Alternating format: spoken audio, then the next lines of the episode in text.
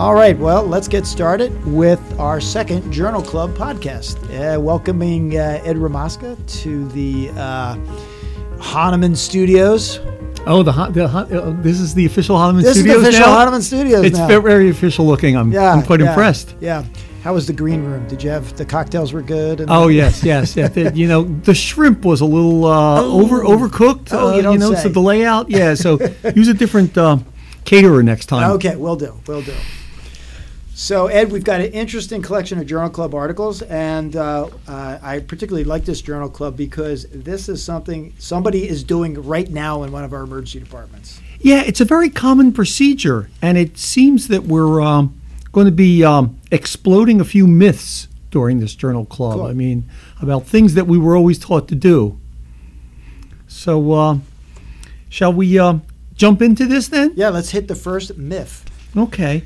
Well, the first article is entitled Irrigation of Cutaneous Abscess Does Not Improve Treatment Success. Um, this is by two gentlemen, Brian Chinnock and um, Greg Hendey from UCSF Fresno. Um, was published just recently in Annals of Emergency Medicine in March 2016. And they basically did a uh, prospective randomized trial where they looked at whether adults, so people over 18 years old who had cutaneous abscess, um, were randomized to either having that abscess irrigated or not irrigated. And then they looked at what happened 30 days out. That's interesting. There are there are institutions where everybody, you know, you always irrigate, and then there are institutions where you never irrigate. You know, and and it's very funny if you've worked in one and then moved to another, and you ask the nurse for some irrigation, they look at you like, Right. "Why are you doing that?" I have to admit, I sort of irrigate sometimes when they look, I guess, yucky, and other times I don't irrigate. So Yeah, I'm definitely a non-irrigator.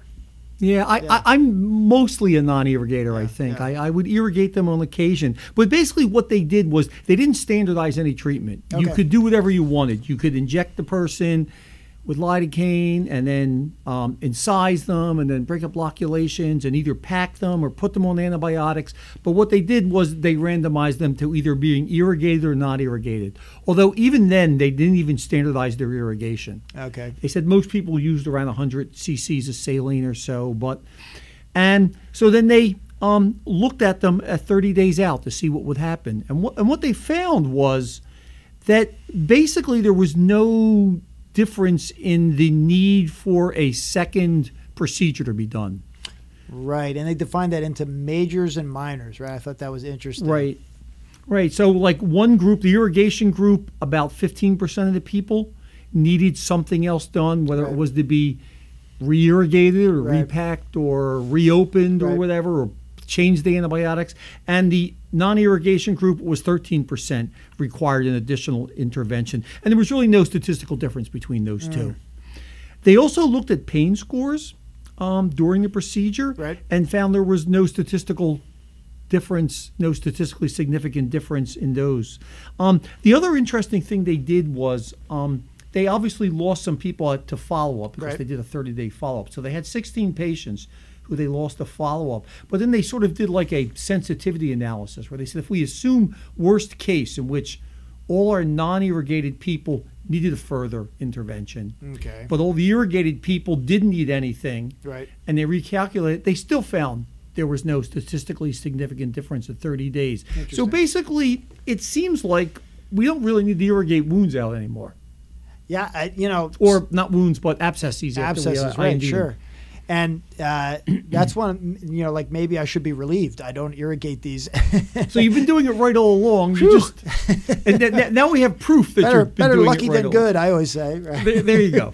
There you go. So now we have proof that you don't really need to irrigate. I wonder what, other than sort of a desire to get all that icky stuff out, like, Right. what's the physiologic basis for irrigating? Are there? Can we imagine there's some wounds that should be irrigated? You know, I don't know. I think it's just an old surgical thing. I mean, you know, if you go back and look at Roberts and Hedges and you look up the irrigation or the abscess chapter, it's going to tell you you should numb it right? and incise it Right. and then irrigate it Right, and break up the loculations and then pack it and you know and that was it. That was the old treatment of it.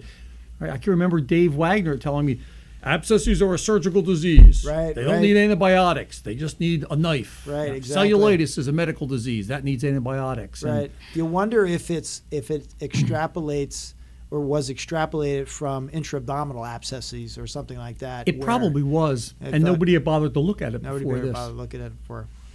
Well, that's good. I love I love a I love a small study, no matter how you know uh, it's only what was it, hundred patients or so. Yeah. Uh, oh, 200 basically. 187 patients. Uh, yeah. But that's that's good enough for me to keep doing what I'm doing. Okay. I'll take it. well, if you like small studies, then you'll like the next study too. Packing. So Now, before you start, what were you taught when you were a resident as to the reason that you pack an abscess? You were supposed to pack it so that you would keep the wound open, uh, allow it to drain more, and it would start to heal from the inside out. Right. So what way- I was taught was that packing had to do with none of the above, and those those are what drains are for, and that the packing was placed for hemostasis, because abscesses are very vascular, they bleed, and you pack the wound for hemostasis, and so that you only needed to pack it as long as um, necessary to achieve hemostasis. I can't. I, I in my experience, abscesses don't bleed that much when you open them up. I mean, unless unless you misguessed and, and, and you were cutting through a cellulitis and not really an abscess, and we'll sort of get to that at the end there yeah. when we talk. or unless you irrigate them too much, right? or unless you irrigate them too much. So, but it's interesting. So that was my bias that you that you. I was always taught from when I was a wee lad that you pack a wound to achieve hemostasis because they would just ooze over time if Right. you just threw a four by four on them. This obviously points out that a lot of things that we do were passed on Yeah. from teacher to student Right. without any real scientific basis to it and we just kept perpetuating it and I know. now somebody finally Jerry O'Malley in fact from uh, right. Einstein Yeah, from yeah. a couple miles north of us Absolutely. looked at this and um, this was to Jerry. this this was a It's our generation. We just when the old guys told us to do something, we did it until We just said yes, sir, and did it. exactly. So, so this was from uh, Academic Emergency Medicine a couple of years ago in Okay. 2009, uh, entitled "Routine Packing of Simple Cutaneous Abscesses is Painful and Probably Unnecessary." And this is a little bit of a smaller study. They had like uh, 48 patients, I believe, prospective, randomized clinical trial.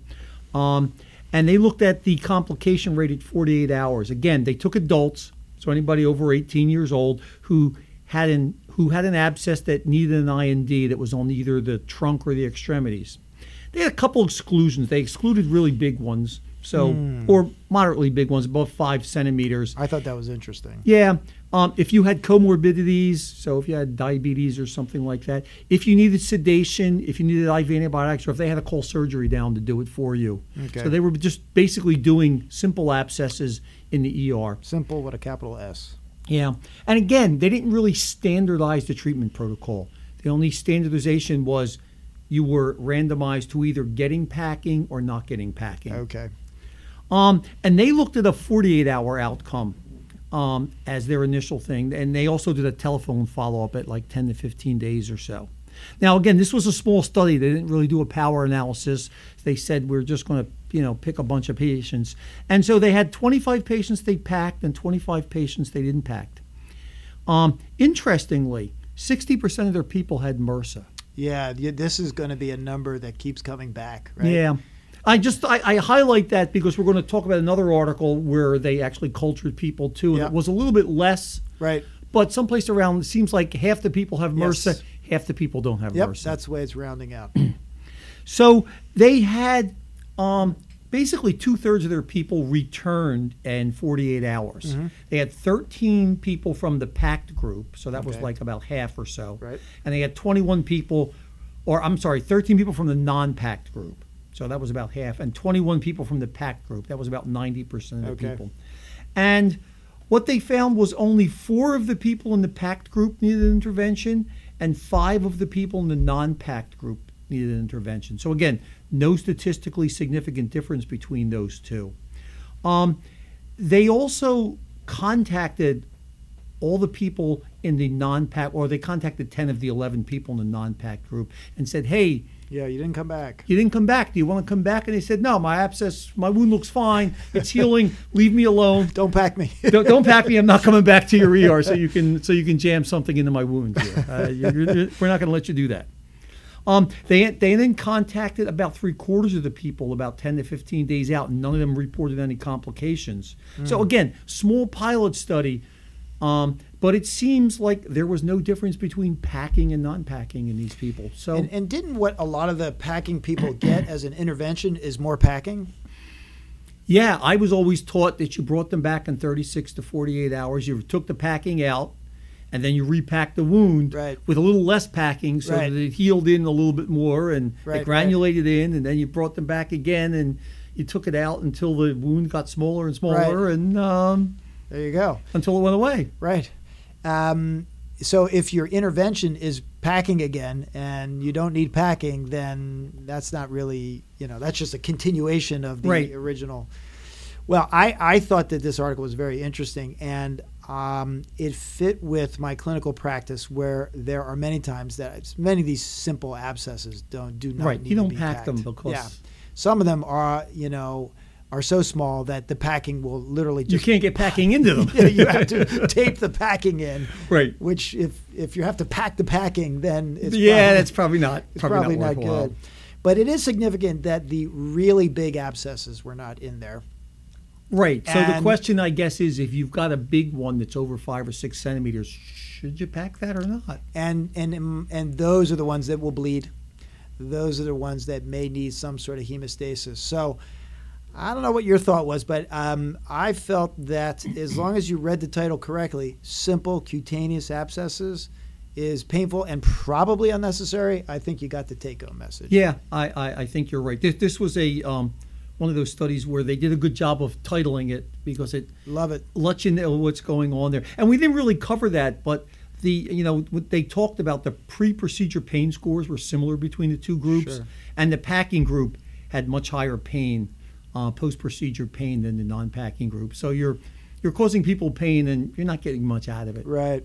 Uh, So lo- again, location was mostly, uh, I noticed extremities. Extremities and trunk. Right. So So points to if you're thinking, you know, pra- uh, you know, will, would a pilonidal abscess? Yes. Or they no? excluded things like Right, that. So, So I think it's important to just realize that. So that uh, that that boil, that simple boil on the thigh, half the time it's MRSA, lance and go. right, and just stick a knife in it and Right. let it drain, and don't irrigate it, and don't jam anything into it when you're done. Curing with steel. There you go. So then, then we have a um, another abscess paper, including uh, a Philly guy, Dave Karras. Yeah, this was um, the lead author here is Dave Talan, Mhm. who's a big um, emergency medicine ID guy from Right. Olive View, Sure. UCLA, and Mhm. Dave Karras from up at uh, Temple. Again, uh, about a, I guess a mile and a half or so north of us. That's right. on Broad Street. This was the New England Journal again recently, March uh, 2016, and this was a relatively large, multi-center, double-blind, randomized trial where they looked at trimethoprim sulfa, so Bactrim, um, versus placebo in patients with outpatient skin abscesses who needed an IND. Mhm. They used adults, but they they sort of jimmied their age down to if you were greater than 12 years old, whereas the other two studies just looked at greater than 18 years old. And if the abscess was bigger than two centimeters, so really small ones, they didn't include in this one. And they basically had, in this case, they actually standardized, uh, talk about a standardized training technique for how to numb it, how to um, IND it, um, and things like that. And then they randomized you to either two double strength Bactrim or to a placebo twice a day for seven days. So um, basically quadruple strength Bactrim. And they evaluated the people at different times. They had a three to four day evaluation, which they considered their treatment period. Right. Then they had an eight to ten day evaluation, which was sort of the end of the treatment. They Right. finished, and that that that they termed their test of cure visit. Right. And then they had a l- extended follow up, um, which was like forty nine to sixty three days. Um, So, so comment on the study, um, uh, on the method, the modified intention to treat, because uh, I reviewed this on EM Toxcast before, and I thought that that played an important role here. Yeah, it, intention to treat basically means that if you are randomized to the group, Right.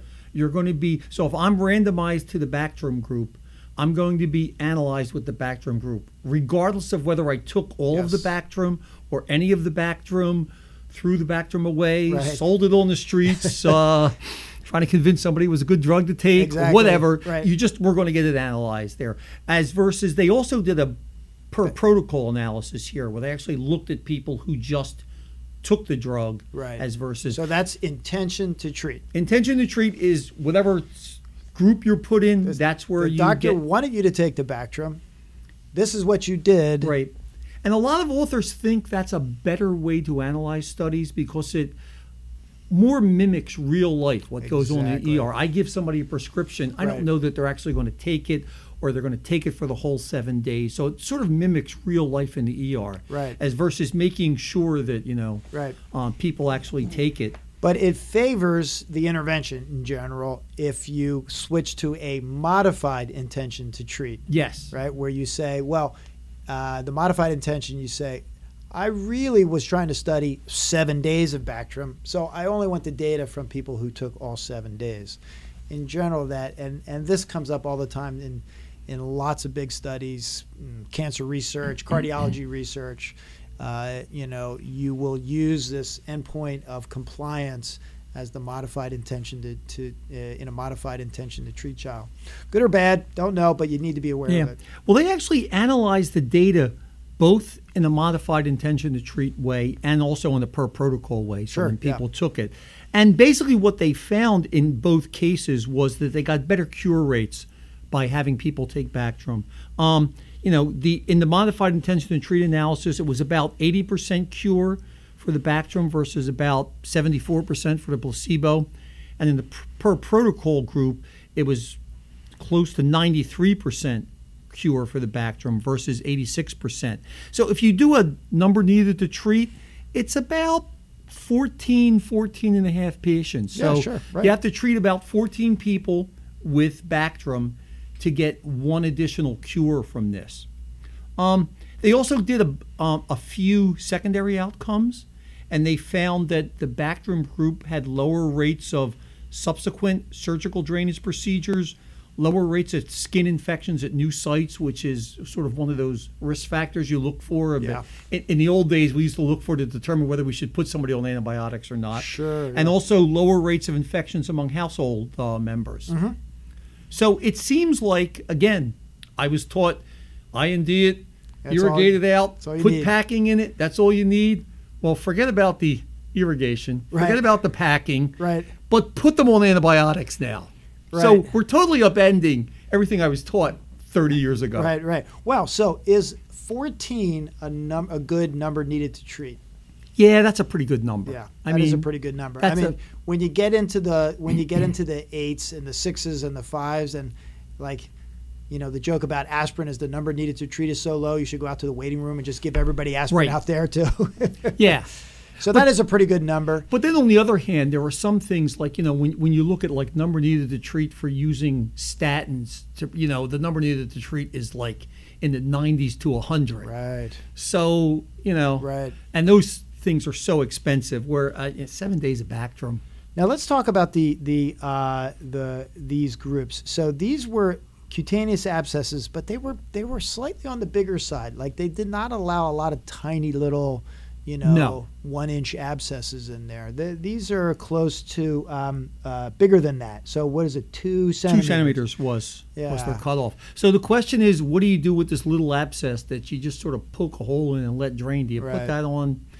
I think, I don't know. I think I would be tempted just to throw it on Bactrim too.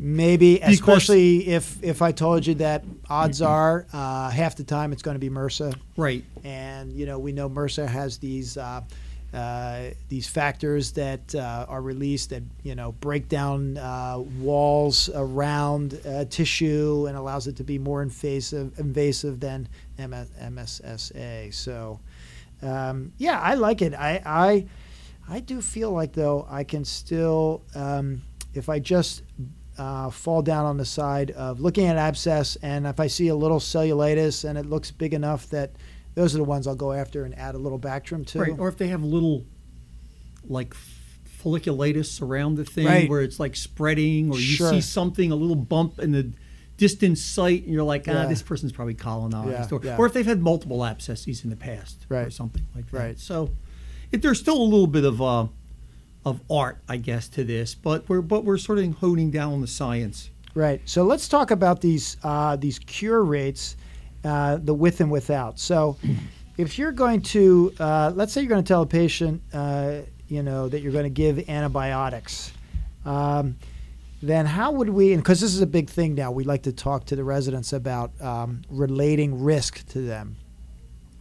So. Um, if we did and now roughly if you look at the uh, per protocol versus the modified intention to treat the difference is still about just one more person in the number needed to treat about about a 7% different yeah about a 7% Right. difference between the two Right. The one number needed to treat is 13.9, the other one is 14.5. Right. So so how would so let's say a patient uh, uh, comes in and we say you know like well i'm going to put you on abs- uh, antibiotics and they say i don't think i want antibiotics how would you how would you you know talk to them about what this does for their um, how would you describe it to them Um, I think the first thing I would ask them was like, why you wouldn't want antibiotics?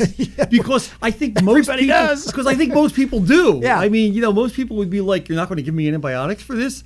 I would probably be taken aback and like, really, you don't want antibiotics? You're- right right you probably don't want Percocet then either, right? I mean, that would just it, it would be strange. But you know, I think I would explain to them that you know putting you on antibiotics will lead to a better cure rate in in you know most people. Again, we have to treat about 14 people or so. If I give 14 people antibiotics, one extra person is going to get benefit from there. I don't know if it's going to be you or not. But overall, it seems to be a better thing to do. And the side effect profile is really not that bad. I mean, they they had some GI side effects that were a little bit, you know, um, actually even in the placebo, um, you know, 36% of the people complained of some GI side effects, Mhm, right. as versus 43%. Right. But they didn't see anything bad, like nobody got C. diff, sure you know, a little GI upset, Right, little right. diarrhea, Sure. whatever. But I mean, nothing too bad. So, So I mean, what what if we tried a different? So that's a, I would take that if you said that to me. Like you know, if, if I treat 14 people, then um, one one person who normally would not do Would as fail, well it would- will will do better.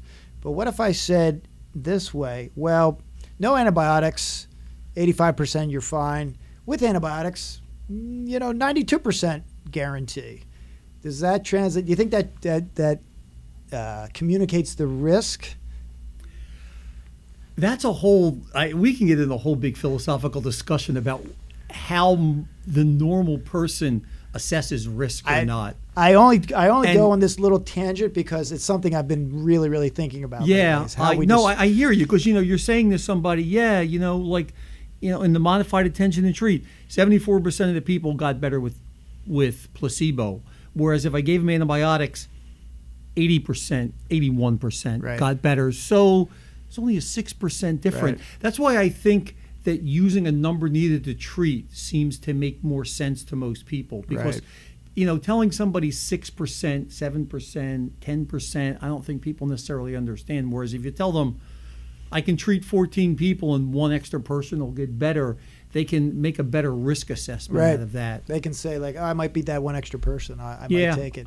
Well, how you communicate these really does affect the outcome, doesn't it? let's face it most people don't understand statistics Most doctors, most doctors don't understand statistics let alone let alone the layperson Yes, so uh, you know Yeah, all you have to do is go and look at a uh, one of the latest polls, right? I mean, Sure. they, they, they, they show somebody's two percent less than somebody else, but the margin of error is plus or minus three percent. Right, And, right. and they're claiming this so and so is ahead Right, of this guy. right, right. And you're like, yeah, but it's within the margin of error, and Yeah. there's no difference between it, guys. Really? Well, like we did on our last podcast, we talked about consenting people for uh, TPA, Right. Right. You know, and so um, very fond of AEM's, um, you know, infographic where the, you know it shows, Right. you know, two people going green and one person going to the black. If I remember that. Right, right, that's how it does it. Yeah. So I'm not sure we need to do an infographic for something simple like that. That might be a little overkill. No, but, yeah, but but yeah, no, it's a good concept though. yeah. No, especially like when that. most people are like, "What? No antibiotics?" You're like, "Oh, Yeah. okay." oh, you read the New England Journal article.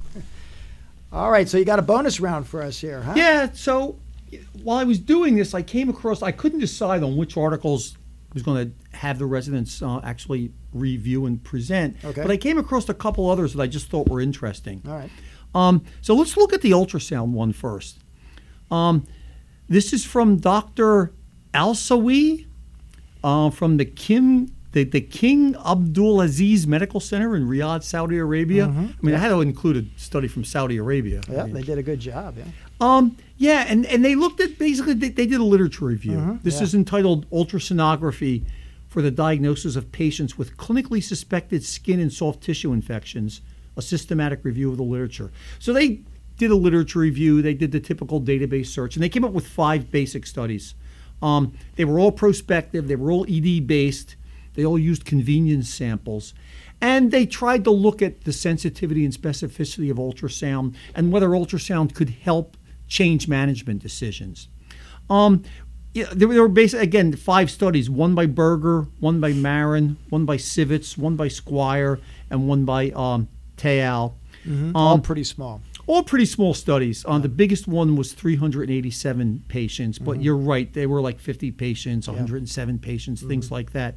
And they found the sensitivity of ultrasound was probably someplace in the 90 to 95, maybe 98% area or so. For, Again, for diagnosing an abscess. for or helping to diagnose. yeah. Again, you know, one of the problems with this study, or you know, with their analysis, is there was a lot of heterogeneity in the studies. Yes. So there were different, um, you know, standards about what constituted an abscess and what didn't constitute an abscess. Gotcha. Um, one of the things that I, th- one of the studies that I thought was was interesting was the one by Marin, which looked at 387 pediatric patients. They divided their lesions into clinically evident lesions. So this is the one where Yeah. the big red thing comes in, Right. and your neighbor said you got an abscess there. As versus ones that were not clinically evident, Sure. so they were just red Yeah. and a little swollen. Sure. And I, we've all had this, you know, where you sit there and you're poking at it and you're trying to decide, Right. should I cut this or not? And Right, then you right. cut it open and nothing like, comes out, oh, and you're like, oh, hemostasis, God. yeah. Th- th- this was a bad move on my part. Right, right. Right. So what they found was that for the clinically evident ones, ultrasound really didn't add much. Hmm. You know, I mean, the sensitivity was 94% without it and 93% with it. But for the non-clinically evident ones, um, the sensitivity of just your clinical exam was around 44%. So you were guessing less than half the time Hmm. whether there was an abscess. But when you added ultrasound, the sensitivity went up to basically 78%. So essentially 8 out of 10. Okay. So ultrasound seems to work when, you know, if you're, if you're sure there's an abscess there, you probably don't need ultrasound. Sure. But if you're not quite sure, at least it seemed in this study that ultrasound was pretty sensitive um, for picking things up. There were two other studies where they looked at changes in management decisions. The one by Sivitz, which again looked at 50 pediatric patients. Okay. And they found that out of 50 management decisions, there was a change in 11 cases, so 22%. Now, they a priori had decided which changes were actually they, they were going to consider significant. Right, right. And only eight of them were actually significant. But again, 16%. And then the last study, the one by Tayal, had 126 adult patients. They did basically the same thing. They looked at a change in management. And they found that basically 40% of the changes in management were significant changes. So it's let's face it, we the ultrasound machine's sitting there anyway. You might as well just you know, if you're not sure, you might as well just take it in the room and take a quick look and see. You know, it may actually help you make a decision about whether you're going to cut into that patient or not. Mm-hmm. So what now clinically what we used to do before ultrasound is basically do uh, a- just a small needle aspirate to see if there was uh, enough of a, a collection. Um, and what I have seen since ultrasound is that I identify more abscesses, I would say, but many times they are not um, Big that- enough to do anything they're with. not productive for Right. an IND, you know, and Yeah. so not 100% sure that um, I am doing anything better than I did before. Uh, although I do see some of the, the residents and some of um, the folks just starting out in their careers really want that confidence of saying, "Oh, that's what Mm-hmm. I'm going after there." Yeah, no, absolutely. Because I mean, we've I've al- I'm sure we've all had this situation where you're not sure, and so you stick a needle in it and you try to aspirate, and you Yeah. don't get anything out, and then you pull the needle out and pus comes leaking out because it was so thick Yeah. that you couldn't pull it up in the needle, even an 18 gauge needle. Right, so- or it hasn't completely uh, localized, you know, and Right. it's just one of those sort of abscesses that is just still like a spider web in there, and you really can't get it into one pocket. Right, and so I, I think I, you know, I, I use ultrasound relatively liberally. It's one of the few ways that I actually f- feel really comfortable using ultrasound Okay. On soft tissue infections and stuff. And yeah, you'll see little pockets, and you're like, "Nah, I'm not going for that. That's too small." Mm-hmm. Yeah, yeah. But occasionally, you'll see something that was deeper. That's got a nice collection There that you you're go. like, yeah, I can actually get in. You know, that's a, Yeah. something I think I can do something with. That has helped me. I will say that. That sometimes I will uh, see on the ultrasound machine just how deep I need to go to get to that Right. pocket. Yeah, because otherwise you're cutting and you're like, "Ah, all, all I'm, all I'm doing is causing bleeding. Am I actually Yeah. doing any good here? I'm telling you, we're all going to need our own ultrasound machine. Just going to walk around with them. So the last study here, um, injectable lidocaine provides similar analgesia compared to transdermal lidocaine tetracaine patch for incision and drainage of skin abscesses, a randomized controlled trial. Um, this was from Bourne and colleagues from the uh, Medical University of South Carolina uh, from t- 2014. Interesting study because we always, I always use lidocaine or lido with epi and Sure, yeah. inject around the abscess, inject the abscess cavity. Right. They actually um, used transdermal lidocaine tetracaine patch. Um, they basically took, you know, it was a single study, prospective, double blind trial where they put a patch on somebody 30 minutes before they were going to do something, and that patient was randomized to Right. either Yeah, I saw that. Yep. yeah, either getting lidocaine or then they took off the patch and they injected them with either then saline or lidocaine, and then they did their procedure. Um, and really small study. I mean, they they they claimed they did a power analysis and they only really need, needed 20 patients. They wound up getting 12 patients to the lido tetracaine group and eight to the lido injection group. But they found that the initial pain was similar. Right, the lidocaine group had a VAS score, VAS pain score of around 50 millimeters, whereas the lido tetra group a little bit higher, 55. Right. But during the procedure, they found that the Lido um, VAS score was only about 50, so basically about the same as it mm-hmm. was when they came in, versus the Lido Tetra patch was around 60. Now, they noticed that that was a significant statistical difference, Right. but they said it was not clinically significant because they had used, when they did their power analysis, they wanted to find a difference of 20 millimeters on the VAS score. I'm not exactly sure why they picked 20 because my reading of the literature it- most studies seem to suggest that someplace around 13 15 millimeters difference Yes. is an actually significant difference and they and this is a 10 difference Right. in a group where one was more painful already it's a small so i'm not sure what to make of this i mean Yeah, uh, it, I like to say that the uh, that the visual analog scale, the difference is like a width of a finger. You know, Yeah. you- when people start pointing at these VAS scales, uh, and I, I had done a uh, a similar, not a sim, but I used a similar visual analog scale, and it almost never, folks never moved things like a couple of millimeters when they were when they were intending them to be different, uh, one to the other. Um, do you remember buffered lidocaine? yes Right, it was a big deal. Buffered lidocaine. and i used to do it for a while but i you know i hate to say that you know So why did we stop buffered lidocaine? because it's a pain in the It's I, I, I'm, I'm, I'm, allowed to say that on the Oh, I go you can't say It's- that in the in the Hahnemann podcast studio. it's it's it's painful to do. you have to have the lidocaine, and invariably the lidocaine. That's not why they stopped it.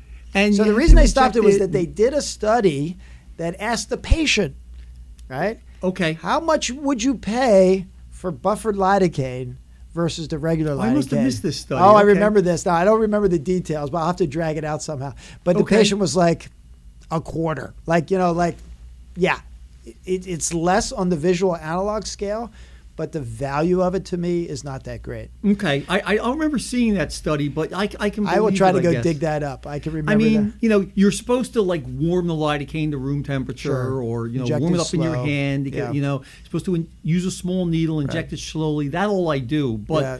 trying to get a new bottle of bicarb Yeah. to buffer your lidocaine is just So the point was, on a VAS scale, it measured a difference. The patients didn't seem to think to really care about. right? it. So, and you think about it in terms of general, general pain scales, you know, six, five, right? Is the patient saying like, "Oh yeah, that's a miracle cure"?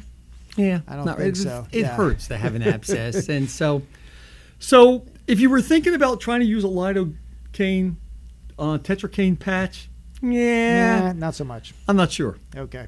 So, we we, we seem to be.